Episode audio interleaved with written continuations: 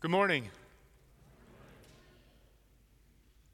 I, I, can sum up my, my message in a simple sentence this morning. And as we've been thinking about who is my neighbor, this is the sermon in a sentence this morning. You can't be a good neighbor if you can't see your neighbor. Sometimes we're too busy to see. And most often, we look at people, we don't really see them. Maybe we just see the gray hair. Nothing wrong with gray hair.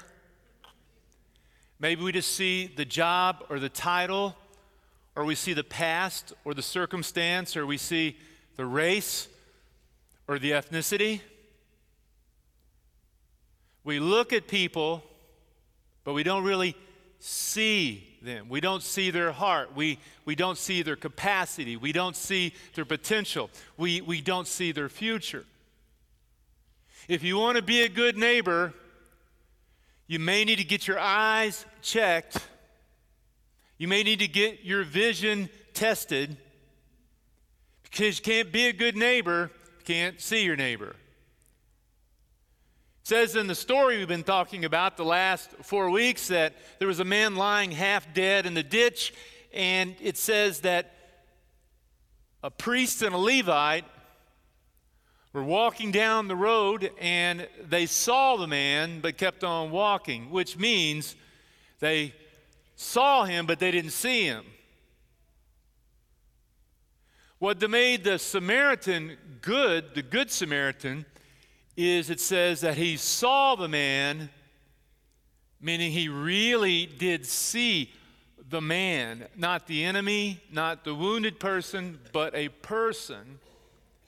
And because he saw him, he was moved to compassion to help the man. There's a key line in our story that I'm going to share with you today about a religious leader, Jesus, and a woman with a past. And Jesus says to the religious leader about the woman in his home, Do you see this woman? She's right here in front of you. Are you looking at her? Do you see what I can see? The story is about the difference between looking and the difference between seeing. This week, as I was preparing for the message, uh, I thought about uh, something I've been thinking about a lot this week, and forgive me, I'll probably share this a lot this year, already have. Uh, this year is kind of a milestone for me in ministry. Uh, this summer in August, I will be remembering an anniversary that I was ordained 30 years ago when I was 25. I'm 55. I was 25, 30 years ago. I was ordained in Fort Worth, Texas at South Hills Christian Church. Been thinking about that. Last week, uh, I was sitting in here and was reminiscing a little bit and thinking about, I wonder how many sermons I've preached in 30 years. That's a lot when you preach four times a week. Thought about how many funerals I've done. I thought about how many weddings I've done. Uh, wish I'd all written them all down like your dad, Elizabeth, didn't write them all down but I've done a lot. But I was thinking about this week about who was at my ordination service, and I thought, I wonder what it would be like and what I would say if the 55 year old David Emery could get in sort of a time machine and go back and stand in the reception line and speak to my younger self. By the way, it's a great thing to do sometime. If you want to have a little fun about what you've learned in life, Sometime write down the four or five things that your older self wished that you could tell your younger self to save yourself pain, trouble, agony, misery. You know? If I only knew then what I know now, I'd be dangerous. I would have been dangerous. Well, imagine myself this week standing in line and walking up to myself and saying, okay, here's what I want to tell you. Here's advice 55 years later, 30 years later to tell you from 55. This is what I tell myself. I say, first of all, David, Never, ever let a man who owns a pet lobster buy you a new suit. Not a good idea. There's a story there. A lesson learned. Um, man shows up at my church one day, comes for a few weeks. Love to have you and your wife over for dinner. We get over to his house. He's got a large fish tank and a lobster named Larry. Found Larry at a Kroger. Felt really bad for him because he knew that Larry was going to be somebody's dinner. And uh, uh, bought Larry and was taking care of Larry. Over dinner, he said, I like to take care of, of my preacher, which should have been the clue that maybe he would want to have a kept preacher in a cage and uh, he wanted to buy me a suit. And I said, yes. It was not a good idea. Another story, another time. Don't let a man with a pet lobster buy you a new suit. the, second thing I would tell myself is um, David, you need to be a little more curious about people. Be more curious. Um, don't be too concerned about telling people about yourself. Be more concerned about listening more deeply to others. Over 30 years, you're going to meet some really amazing people. You're going to meet some amazing people, and you will learn a lot if you just listen to their stories and hear their stories of courage and persistence and resilience. You know, I've met some people, you would, you would pass them at Walmart and you would just walk them by and never really see who they are. But if you were ever to stop and talk to them and really get to know them, those kind of people, you know, there have been people in my church, not much to look at, nothing really extraordinary in terms of achievements. But when you look at what they've done with their life and when you look at their heart, I tell you, I've met some amazing people with courage and resilience and faith, and who just had a, a, a faith and a capacity to love others that was just infinite and beautiful and amazing stories of forgiveness and hope. Listen more, be curious. But this is the thing that I've learned in 30 years of walking with people is that everybody has a basic human need. Everybody has the same basic human need the need to be seen. To know that somebody sees me. Not my appearance, not my title, not my past, not, everyone, not the way the world defines me, but somebody can really see me. Because when somebody can see me, it means I'm valued, it means I'm understood, it means I'm appreciated. That's everybody has that same basic need, you know, because it's really, it really is, it really is a painful thing to go through life and to feel like nobody really knows you, to feel like you're alone, to to feel, you can even feel that kind of loneliness in a crowd. You can even feel that loneliness being a, an extroverted person. The kind of loneliness that you feel sometimes when you feel like people don't see me, they don't know me, they're not trying to get to know me. I had that experience recently. Now, I'm an extrovert. I can meet people anywhere, anytime, any place. I know I, it's just part of the way I grew up. I got that from my dad. But a couple weeks ago, I was out in, in Southern California. I was at a minister's conference there were 300 people from all over the United States and Canada at this conference. I didn't know a single person who was there. And they told us in the morning session that at lunch they were going to have this uh, big meet and greet lunch. Find a table, sit, it with peop- sit at the table with people that you don't know, and get to know a group of people from around the world and around the country, and just have your world expanded. We want, they want to know you, we want to know you. So, oh, great, great, that's, that's my sort of thing.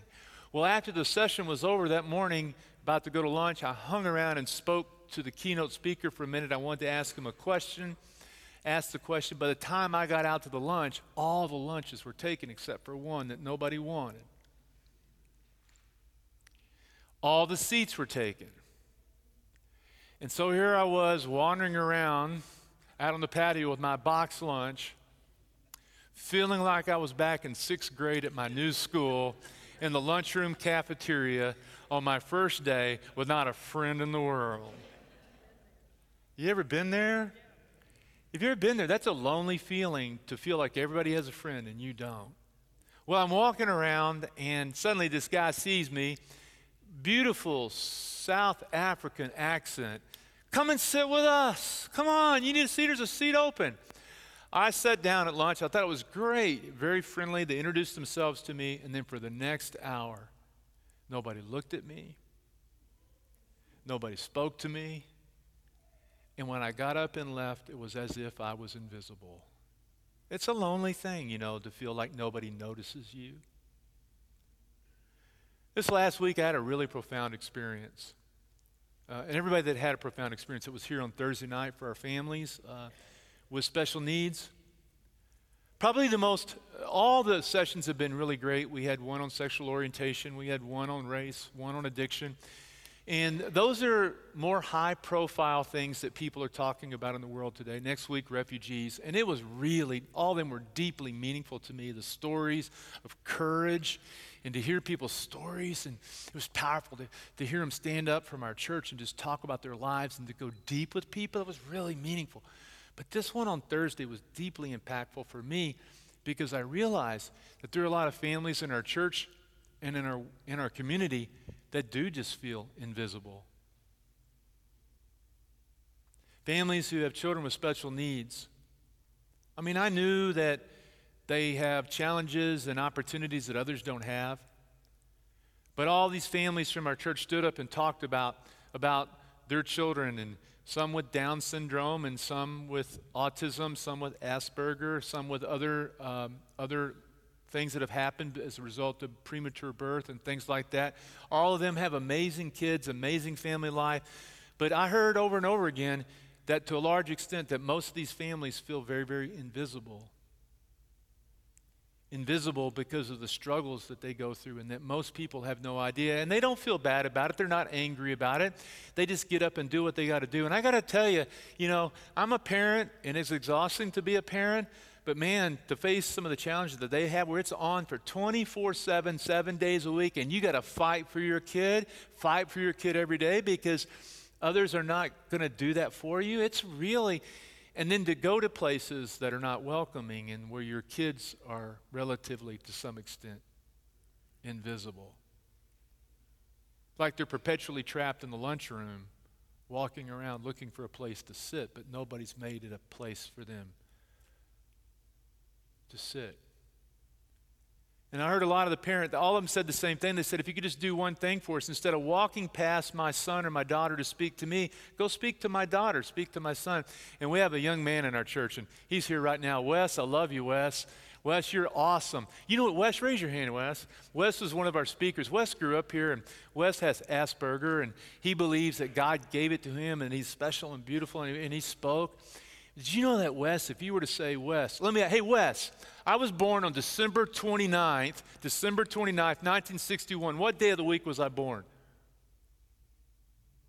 Friday. Okay? See what I mean? That's pretty amazing. That's amazing. You could do that any, you can go back to the 1800s, you can do that. Amazing, brilliant. But people with Asperger and other forms of autism, they process things differently than we do, uh, than, than others do. And so when you speak to them, you be, they don't read emotions and feelings, and he said this, and so it makes them harder to communicate. And so we're in such a doggone hurry, we never stop to even talk to anybody. We just pass on and we make assumptions about people. But the reality is, Wes is probably the smartest person in the whole town. But we don't stop, we're always in a hurry. We don't, we don't see. It's a painful thing to be looking for a, a seat at the table when nobody sees you, nobody recognizes you. Very painful thing to feel invisible, to feel alone, regardless of what it is. You know, because you, you can't be a neighbor, you can't see your neighbor. That's what this story is all about. Look at the story with Jesus now. So here's what happens in the story. It says one of the Pharisees one day invited Jesus uh, to have dinner with him, and he went to the Pharisee's house and he reclined at the table with him. And there was a woman in that town who lived a, a sinful life, and, and everybody could see her, okay? They were looking at her, but they didn't, really, they didn't really see her. They knew something about her. We don't know exactly what it is. We can assume. But when she learned that Jesus was eating at the Pharisee's house, uh, she came there with an alabaster jar of perfume. Now, a reason I think she went there. She went there because she knew something about Jesus. She went there to that dinner party uh, to risk being ostracized, rejected, and judged by the religious crowd because she knew that in the present, when you're in the presence of Jesus, he could see you. He could see people. He was able to look behind the disfigured body of the leper, reach out and touch the leper because he saw the humanity behind the disfigurement of the disease. People looked at the leper and saw a leper. Jesus looked at him and saw a human being. You know, when, when you were in the presence of Jesus, he had your full attention. He wasn't thinking about anybody but about you. And so, whether she'd had contact with him or not before, the reality was that she was going there because she knew that he would see her. He would be the only person in that whole town who knew her and who would see her. And so she goes and she does an extravagant thing. It was an awkward moment, you know, and imagine, imagine the awkwardness of this moment.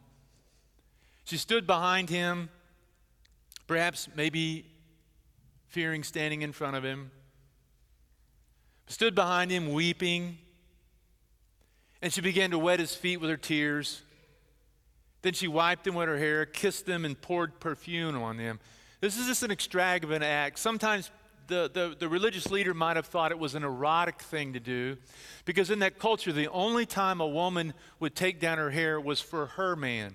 And to take down your hair for a, in the presence of other men that were not your husband was reason to be stoned or reason to be condemned or to be considered a, a loose woman. But what the woman was doing here was not an erotic act, it was a passionate act of service and gratitude. Because you know when someone's been in the presence of Jesus. When they've been in the presence of Jesus, they go to great lengths to show gratitude, to show heartful thankfulness, because she was just there to show him thanksgiving and praise and she didn't care if anybody judged her because he loved her for who she was. The only person in the world, maybe, that ever looked at that woman and saw her for who she was. And so the man says, when the Pharisee who invited Jesus saw this, what do you think he saw? He didn't see what Jesus saw, did he? No. He saw a disgraceful woman. He saw a woman with a past. He saw a woman perhaps with a present. Uh, saw a woman by her label. Saw a woman because of her mistakes. Didn't see what Jesus did, who saw her potential, saw her capacity, saw her beauty, saw her inner life. Didn't see that. And so he said, if this man were a prophet, he would have known who was touching him and the kind of woman she is, that she is a sinner. Oh, interesting. Oh, Jesus knew exactly who she was. He didn't see her as a sinner. He saw her as a person who was forgiven. Saw her as a person with her. He knew exactly who she was. You know who didn't know who she was? The religious leader. He had no clue. He was totally blind. You know what's interesting about this passage? I'll give you a little tip here. Maybe you never thought of this before. I'm going to give you two things that are going to blow the top of your mind off right now that you never thought of before. But you know, in your Bible, you read it says on the heading, it says, A sinful woman anoints Jesus. Who do you think put that there? Dr. Luke didn't write that in there. That was written by a biblical commentator many years later when they divided the Bible up into passages. And someone was looking at that passage and put that heading there. You know what? He got it wrong. It's incorrect. Take it and scratch out of your Bible and write the correct heading in the Bible. It should say, A grateful woman gives her thanks. It should say, A religious man is completely blind.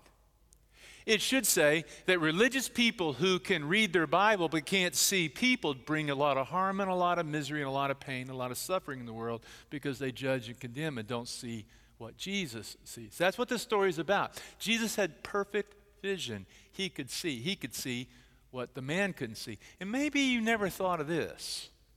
I realize this is perhaps a bit taking a bit of a liberty with the text. But did it occur to you that maybe this woman had been to this man's house before? That maybe she felt comfortable walking in the door because she'd walked into that house before and let her hair down for the man for another reason. And maybe Jesus is saying to this man, when she was touching you, did you know who she was? You know what? There's a reason why women love Jesus. They love Jesus because he saw them as people, not as sexual objects and objects of sexual desire. In that culture, you know, Jesus gave total value to women on the same level that he placed men. And that's the reason, you know, at the cross, the only people present were his were women. Women seemed to get what men didn't seem to get in this story. So he's really telling the man, you know, this story is really about the man's blindness, not about the woman's past or her sinfulness. She's already been forgiven. And so, what does he say to him? He goes on and says, Hey, let me tell you something. I got something I want to tell you, and, and, and give it to him. He said, Tell me. When I read this, I think, Am I willing to invite Jesus into my home? Am, am I willing to let him come into my house to where I really live and let him speak to me this way? I, I hope I am. You know, I got a lot to learn because I'm blind. And he then tells him the story. Two people owed money to a certain moneylender. One owed him 500 denarii, the other 50. Neither of them had the money to pay him back, so he forgave the debts of both. Now, which of them will love him more? And he says, Simon replied, I suppose the one who had the bigger debt forgiven. You have judged correctly, Jesus said. And the man had no idea. Who's he talking to? He's saying to the man, You have no idea. You have just as much to be forgiven as this other man, this woman. Simon, you have no clue. You have a little capacity to love because you, you, don't, you don't even see yourself accurately. Let, let me say this to you. I don't want to get in your business, uh, but can I get into your business? The reality is, if, if you judge others, you, if you judge others, if you don't really see people, if you look at people, you don't see them, if you look at them and you, you're looking at them based on appearance, if you don't have an accurate assessment of another person, the truth is you probably don't have an accurate assessment of yourself. If you are condemning of others, the truth is you don't have an accurate portrayal of who you are as a person when you judge another person or you just look at another person, it's not really an indicator of who the other person is. You know who it really points out? It really points out you. When you say something negative about another human being, it's the truth is you're really only revealing who you are. And so what he's really saying here is she's been forgiven a lot, so she you are missing it. You have no idea what you still have to be forgiven. And so this becomes a critical moment in the story. Says, Do you see this woman? Do you see her? I came into your house. You didn't give me any water for my feet, but she wet my feet with her hair and tears and wiped them with her hair. You didn't even give me a kiss, but this woman from the time I entered has not stopped kissing my feet. You did not put oil on my head, but she poured perfume on my feet. And then he says, Therefore I tell you, her many sins have been forgiven as her great love is shown. She's already been forgiven. She's already been set free. This is not a sinful woman that's come to anoint Jesus. This is a forgiven woman that's become to anoint Jesus. That's just what religious people do when they read Scripture but don't see people. You see, Jesus is always warning people to put people first. It's about people first. Remember what he said? The Sabbath was made for man not the man for the Sabbath. He comes right out of the, the prophet's tradition from Isaiah, who says, where God says to Isaiah, I don't want their fasting and their sackcloth and their ashes and their repentance. They give me their fasting, but they don't serve and take care of the poor. That's why Jesus said, I have come to give liberty to the oppressed and to give sight to the blind. He's not talking about physical blindness, he's talking about spiritual blindness. And so then Jesus said to her, Your sins are forgiven. The other guests began to say among themselves, Who is this who even forgives sins? And Jesus said to the woman, Your faith has saved you. Go in peace. We don't know what happened to the man. We don't know if the man ever got his vision corrected. We don't know if he let Jesus touch his eyes or not. We don't know. We don't know. But I can tell you this. Do you know why? Do you know why I'm a Christian? I'm a Christian because when I was walking around my middle school cafeteria looking for a place to sit, there was a little small church they gave me a seat at their table. The table where I, you know, had my lunch in middle school was a, was a difficult table to go to. And I, I didn't always feel welcomed. But every Sunday, United Memorial Christian Church, there was a group of people that could see me. Wanda and Betty, and they could see me. And I felt valued and I felt loved. And the first time I ever saw Jesus was in the eyes of those folks at my church who saw me and who gave me a seat at their table. You know, when I was at a seminary after I got ordained, I went to this little church called Parkview Christian Church. And I will tell you, it was, uh, I went to that church because I fell in love with them because they had great eyesight. They could just see people. It was a small church, struggling, dying church. The neighborhood was changing, it was violent, it was very, very crime infested, drug infested. There were a lot of murders in and around the church. Many of the mainline Protestant churches had moved out of the neighborhood to the wealthier suburbs, leaving the shell of their old buildings behind and leaving behind a lot of people. But there was this group of people, about 50 or 60 of them, they just stayed behind. They never moved. They just stayed there and loved people. Because of the way they loved people, you know, all kinds of odd people showed up. We never knew what was going to happen on a Sunday morning. I remember there's a guy there named Paul. Paul, when he was in the Navy, fell from one deck of the ship to another deck, landed on his head, crushed the top of his skull. They put a steel plate in his head. He was never the same again. You know, it made him weird in sort of a wonderful sort of way. Paul, I think at that point, never decided to to shave or cut his hair again. He had big mutton lamb chops on the sides of his face, big wild looking hair. He had a beard. He looked a little bit like John the Baptist, but instead of finding like, you know, honey and a locust wing in his beard, you probably find a chicken wing covered in barbecue sauce. and uh, most churches he'd walk into, they'd want to put the security detail on him, you know. Wild, wild guy. Lived he was on a Navy pension, Navy disability. Took care of a big, large, extended family. remember one time he came to church one Sunday with a black eye because he said his mama got mad at him and hit him in the face with a frying pan after making some cornbread. Never know what was going to happen when Paul would show up. But you know, that little church, they loved Paul. Paul came every Sunday, and Paul had been around so long, they loved him so much, they made him a deacon and they put him in charge of coffee. And on the Sundays when he was highly caffeinated, we kept him at the back because Paul had halitosis and he was a close talker. We thought he'd scare off the guest.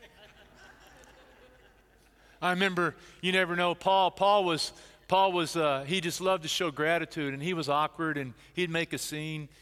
And I remember one time, one, one day, I was pumping gas in my car, and here came Paul riding up on his moped. Big old moped, put gas in, saw me, started yelling. He was wearing pajamas and razorback house shoes. And now, this is my pastor, Pastor Dave. He's got a big old set of ceramic hands on his chest, folded like this, with a hole drilled through, with a yarn tied around it to hang around his neck. He'd go I can drive my moped anywhere because I got the praying hands of Jesus to protect me. Like the one time he wore them to the baseball game. I kept telling him that the guy out in the outfield's name was Jesus, not Jesus.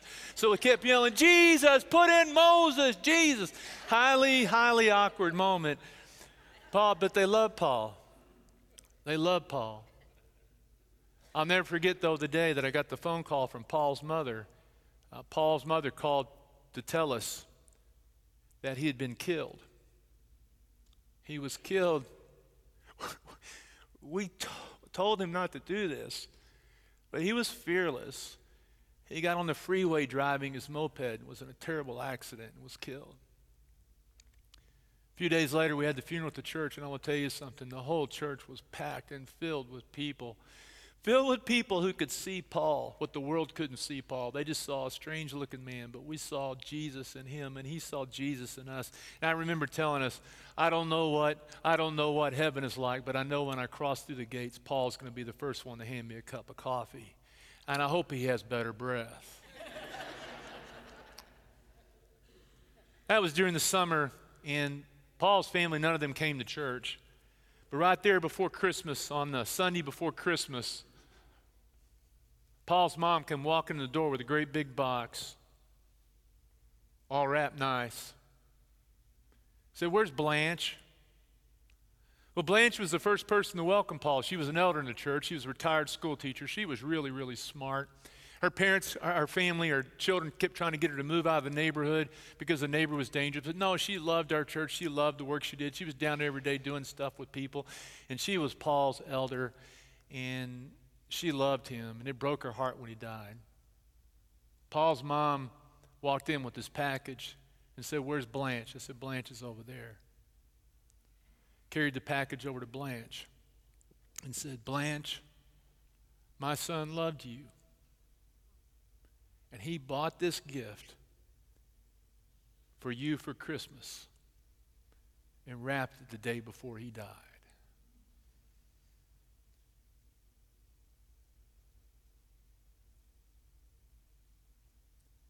Can't be a neighbor if you can't see your neighbor.